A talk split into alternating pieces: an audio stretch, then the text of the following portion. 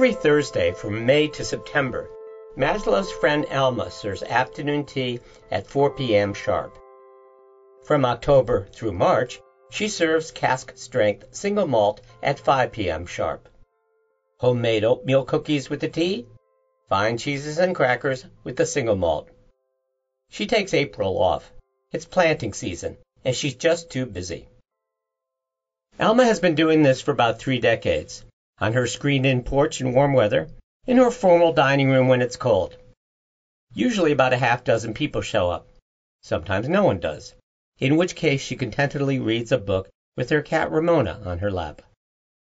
I'd like to catch a wild swarm sometime, she says as Maslow comes in and pours some tea. She doesn't look up. She knows it's him, or maybe it doesn't matter.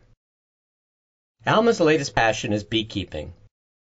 In the 60 years she's lived on this land, she's been passionate about many things esoteric astrology, heirloom apples, companion planting, herbal medicine, several guys, and one son. But, except for him and her grandchildren, she's left all those pursuits behind. What began as a legendary commune in the 1960s has slowly returned to its original state, a 1780s farmhouse on 85 acres of land. The cabins, lean-tos, yurts, geodesic domes, and tents have all disappeared or fallen into terminal disrepair. Although Alma will always materialize a bed or couch for anyone who stops by, particularly her fellow travelers. Why is catching a wild one so important? Maslow asks, sliding into the middle of the conversation she's been having with herself. As Alma's face has become increasingly worn, her eyes have grown only brighter, and her laugh more lovingly maniacal. "'Cause I like wild queens, you idiot!" Over the next hour, Alma tells Maslow more than he ever expected to know about honeybees. By the time he leaves, his mind is swarming with queens. One of the recreational hazards of living in Vermont during the spring is the annual return of Mars dancers. Mars dancers are a harbinger of warmer days. They make people smile they hop around as if the sidewalk were covered with hot coals. They got rhythm, kind of. They drink lots of beer. Everyone loves them. Except Maslow. He finds them vaguely annoying. He can't explain why. He just does. So when one approaches him the following Saturday, he walks faster, looks down, and acts like he's thinking of something important. Like how to feed the homeless, solve global warming, or end the war, any war. These are very popular subjects in Vermont. It's obvious he should not be disturbed. Semper Eadem! An excessively cheerful guy chirps, shoving a flyer under Maslow's nose. He takes it with a wan smile and puts his head back down to avoid further conversation. He rounds the corner, crumples the flyer, and drops it in the nearest trash bin. But the phrase stays with him. He knows semper means always, like the semper fi he sees on marine bumper stickers. But Eadem? Maybe the guy said day autumn which to Maslow sounds like a precious jewel, or slang for a mob killing. Dead After looking up and down the sidewalk to make sure he won't be interrupted by any other refugee from ye old England, Maslow leans against a wall and pulls out his cell phone to look up Eadem or Deatum. It's Eadem. The literal translation is always the same. And, he reads, it was the motto of Elizabeth I. Maslow hears voices, not the kind you hear in your head. The kind that are spoken clearly by people who aren't there. Audio hallucinations. A surprising number of people have them, many of whom are considered delusional. Maslow isn't delusional, at least in the traditional sense. It's more like having strangers who stop by for a visit, rather than shady specters who are up to no good. Usually they are people from history. Sometimes they give him a sign that they are on their way. So Maslow begins to wait on the Queen. After a week, he begins to get impatient. So he reads a biography about Elizabeth, watches movies, listens to podcasts. He wonders why she waited so long to execute her Catholic cousin, Mary Queen of Scots, who was endlessly conspiring against her. He speculates, as historians have for centuries, on her virginity. He ponders the traumas of her early life. A beheaded mother, imprisonment in the Tower of London by her sister, constant threats of assassination from inside and outside her land, and how they would have affected her personality and politics. From time to time, he repeats Semper Eadem, Semper Eadem to himself like a mantra or the incantation of a wizard. But no Elizabeth. Another week goes by. Novels, films, kids' books. He pins a timeline of her life on a wall, a map of Elizabethan England next to it, a half dozen pictures of her at different ages. He tries to memorize her most famous quotes. For example, her final word on the conflict between Catholics and Protestants. There is only one Christ Jesus and one faith. The rest is a dispute about trifles. Or her masterpiece of false modesty when exhorting her troops before they met the Spanish Armada. I know I have but the body of a weak and feeble woman, but I have the heart and stomach of a king, and of a king of England too. And perhaps the true key to her personality. I observe and remain silent. But no Elizabeth. Maslow has a writing cabin behind his house. He does write there occasionally, but he also reads, throws darts, rides his stationary bike, does a little yoga or Pilates, drinks a lot of coffee, takes frequent naps, and sits on the screen porch and stares. That's what he's doing today. Up in the treetops, all is as it should be. The oaks along the ridge are showing barely a bud, but the maples are well on their way to leafing. The poplars are just a few days behind. The narrow spread and subtle cross-hatching of the top branches gives them a human touch, like the faces that appear in clouds. On the left, he sees a scowling teenager, to the right a droopy old man. In the center, however, is the woman he's been waiting for, high above the others. Her face is long and oval, with a firm but jawless chin. Fine branches drift down like tears past forlorn eyes and a turned down mouth that's of a piece with those eyes. But the most distinctive feature of this particular figment is the hair. Fine curls of what must be the tiniest twigs strewn across the forehead, with one forming a kind of lock of hair in the center. A light breeze raises her eyebrows. Semper Eadem. Be always one. Each word distinct, the last one loudest. But it's not the literal translation, Maslow thinks. One, she repeats. Maslow holds his breath. You may breathe, she says, a light-hearted parody of a royal command. Maslow doesn't dare speak. You may speak, she chuckles. Maslow feels the urge to get down on one knee and pledge his undying allegiance. You may rise, she chuckles yet again, reading his intention. He'd often imagined how Elizabeth would speak. Authoritative, he assumed, condescending perhaps, maybe a little amused from time to time. He did not expect her to chuckle. Now record this, our dear scribe. The royal we. That he had expected. But Scribe? Maslow doesn't want to take his eyes off her, but he needs a pencil and a pad.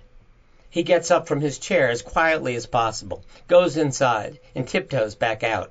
He doesn't want to break the spell. Still here, she says brightly, adding a gust of wind for emphasis. The poplars wave wildly, like subjects obeying her every command. We begin. She waits for him to put pen to paper.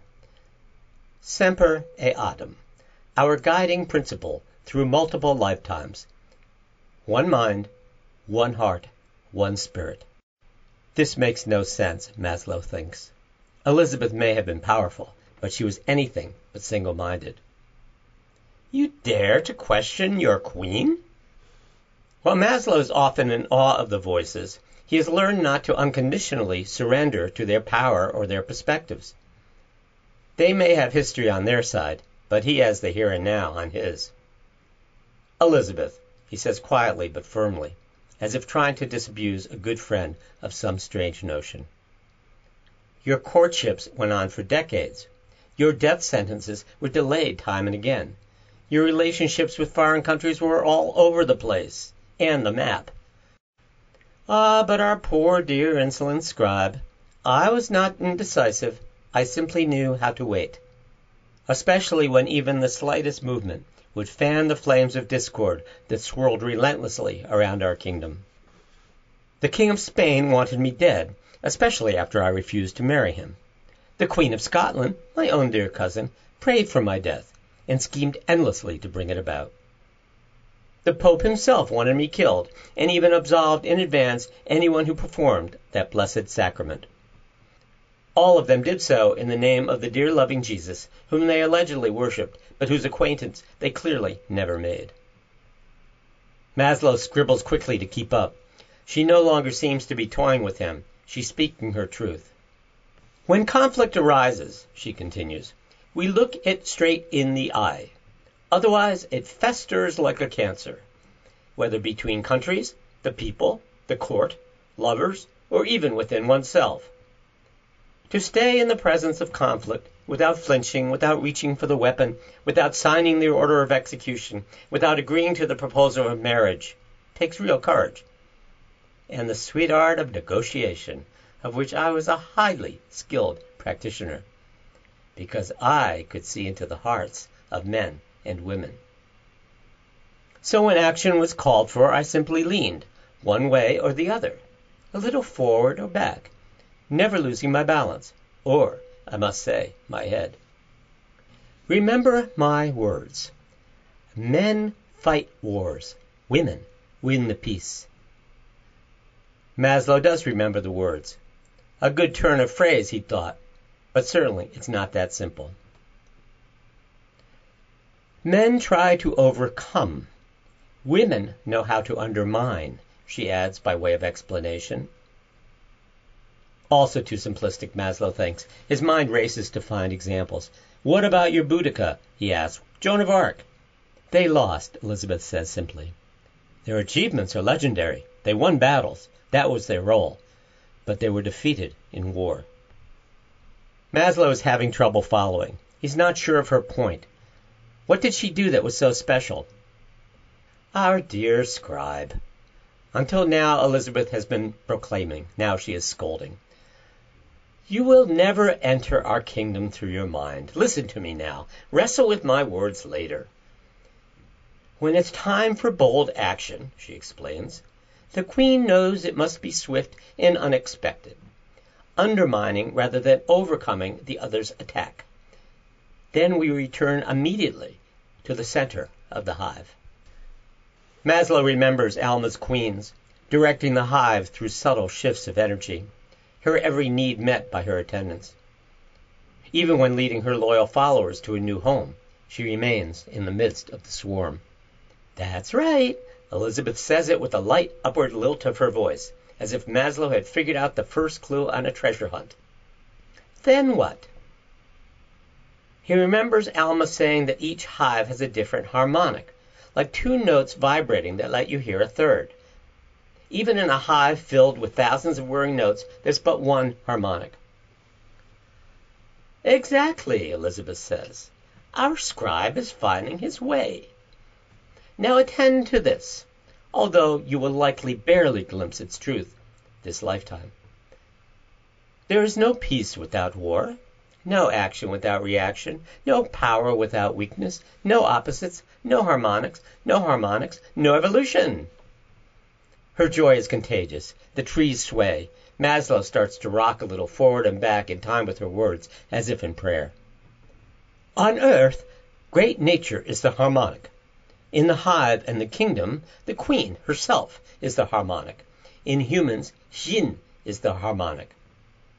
Xin? Maslow wonders. The Tao?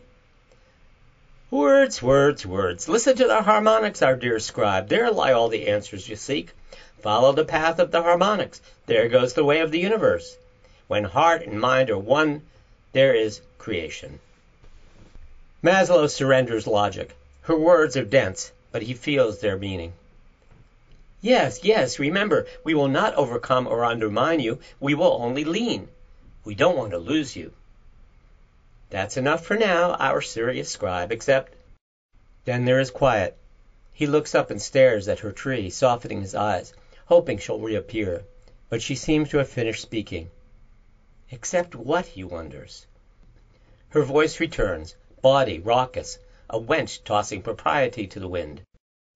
except for the burning question of our virginity that torments our poor befuddled scribe and legions of historians before him. Only Blessed Mother Mary's has been debated with as much passion, and we assure you that is not a coincidence. She follows with her signature chuckle. We shall return in due time. Wait! Maslow shouts it out loud. Quickly tilting forward, he pushes himself to standing, clasping his hands behind his back, shifting his weight from foot to foot, and looking straight ahead, as if she were the sun, daring him to look directly at her. Throwing shame and disbelief to the wind, Maslow feigns anger, although he finds himself unable to feel it. Okay, okay, enough already. I've been lectured by rulers, composers, explorers, scientists, and philosophers. One time I was virtually seduced by a movie star. All of you deconstructing this, reconstructing that, as if you're all on some mission from God to set humanity straight. Yes, she says it simply, acknowledging his summation, but giving it no particular import. Well, who the hell is you? We? Some royal you or a whole kingdom of yous? And what do you mean, the others? How many of you are there? Why are you here? What are you all going to do? Lead billions of spirits on some new crusade?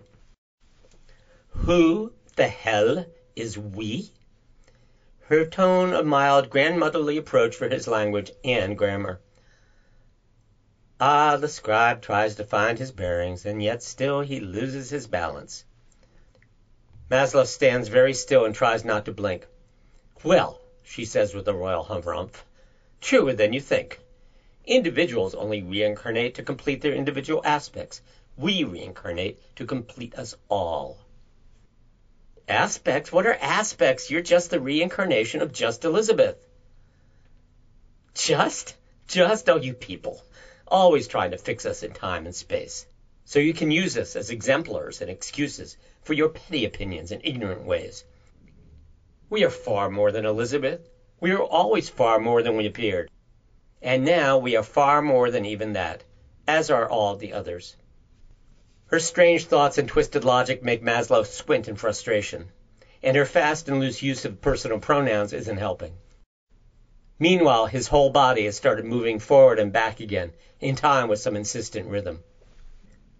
Elizabeth offers Maslow a meager lifeline, but keeps it taut. Do you really think that when we die we're fixed for all time? Well, not exactly. What do you think? Maslow takes a moment to close his eyes and regroup. It really is like he's having an audience with a queen, and his future depends on giving the right answer.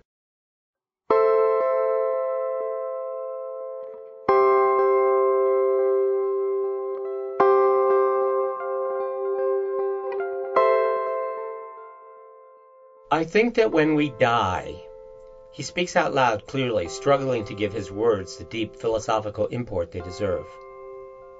The person we were lives on in memory, and then, I guess, either the spirit reincarnates in a new body or it dissipates and blends with some primordial ooze which keeps sending us out in different forms. A good answer, he thinks, a very good answer. He braves a small smile and opens his eyes. He's talking to a tree.